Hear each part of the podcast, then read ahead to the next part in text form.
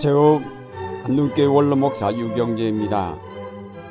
오늘은 이사야서 61장 1절에서 3절 말씀을 중심으로 성령이 하시는 일과 성령이 우리를 인도하시는 것이 어디인지를 살펴보고자 합니다. 삼위일체 하나님의 역사를 요약하여 말하면 창조와 구원입니다. 성부 하나님은 모든 일을 계획하시고 주관하시며 성자 예수 그리스도는 구원을 이루시고자 성육신하여 고난당하시고 죽으셨다가 부활하시어 지금은 하나님 우편에 계십니다.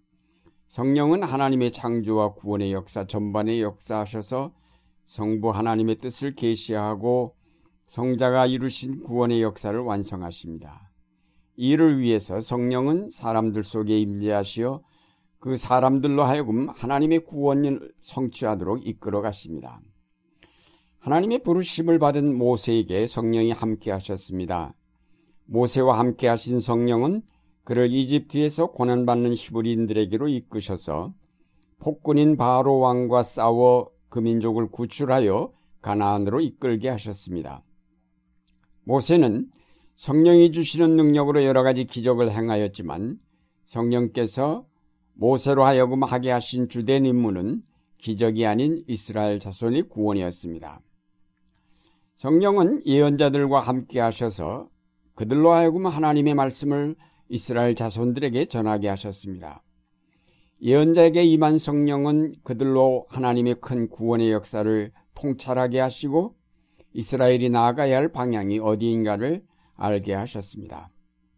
성령은 엘리야나 엘리사 같은 예언자에게는 능력으로 함께 하셔서 기적을 행하기도 하셨지만 문서 예언자들에게는 오직 말씀으로만 임재하셨습니다.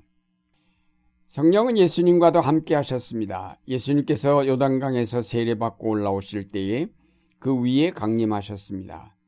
그 이후 성령은 오직 예수님과만 함께 하셔서 활동하셨습니다.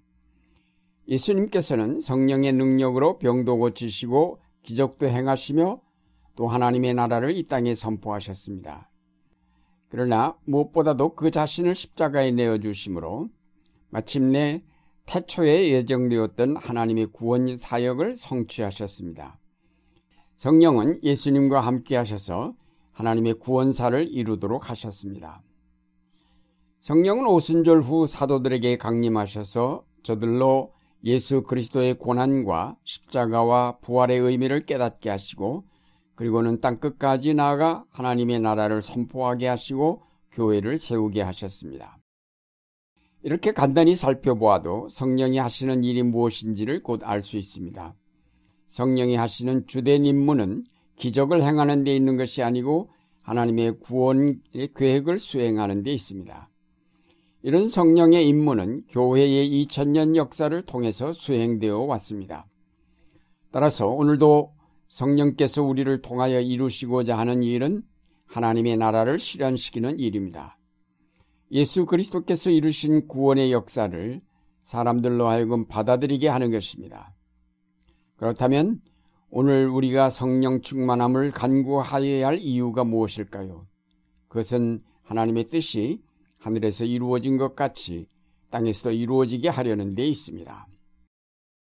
그런데 오늘날 한국교회의 문제는 성령을 하나님의 구원사를 위해 활동하시는 분이 아니라 방언과 신유의 은사를 나누어 주는 분으로 착각하는 데 있습니다. 성령께서 지금 이 땅에서 하고자 하시는 일이 무엇일까요? 수많은 교회들로 하여금 깨어 일어나 하나님의 구원사를 오늘 이 땅에 실현케 하시는 것이 아니겠습니까? 그런데 지금 우리는 구원의 역사 때문에 바쁘신 성령을 붙잡고 다른 것은 그만두고 기적만 보여달라고 조르는 어린아이처럼 행동하고 있습니다. 이제 한국교회는 정신을 차리고 성령이 성취하고자 하시는 구원의 역사를 위해 간구하고 동참하여야 하겠습니다. 그러면 이렇게 하나님의 구원의 역사를 위해 활동하시는 성령께서 우리 가운데 오셔서 우리를 어디로 인도해 가시는 걸까요?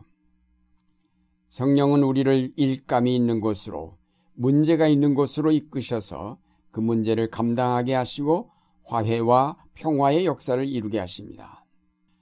오늘 본문인 이사에서 61장에 보면 야훼의 신이 고난받는 종에게 임하여 오셔서 그를 가난한 자에게로 마음 상한 자에게로 모든 슬픈 자에게로 인도하셨습니다.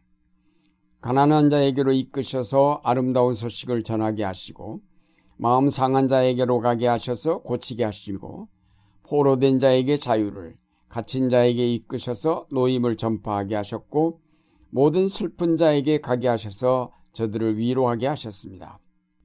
다시 말해서 성령은 야외의 종으로 하여금 고난이 있는 곳으로 가게 하셔서 그들에게 자유와 위로와 기쁨을 주게 하셨습니다. 누가복음 4장 1절에 보면 예수님께서 성령의 충만함을 입어 요단강에서 돌아오셨는데 성령은 그를 광야로 이끌어 거기서 40일간 금식해 하신 후 마귀에게 시험을 받게 하셨습니다. 성령은 예수를 바로 죄의 원천인 마귀에게로 이끌어 그와 정면으로 맞서 싸우게 하셨습니다. 그리고 성령은 예수님을 이끌어 십자가로 나가게 하셨습니다. 예수님과 함께 하신 성령은 그를 영광의 자리로 이끄신 것이 아니라 마귀에게로 고난의 골짜기로 십자가로 이끌어 가셨던 것입니다. 거기에 하나님의 구원이 성취되는 길이 있었기 때문입니다. 사도들과 함께 하신 성령 역시 그들을 고난과 핍박 가운데로 인도하시지 않았습니까? 성령 충만함을 받은 사도 가운데 평안하게 지낸 사람은 아무도 없습니다. 모두가 잡혀가고 채찍질 당하고 옥에 갇히고 마침내는 순교 당하지 아니하였습니까? 오늘날 세계가 직면한 문제가 무엇인가요?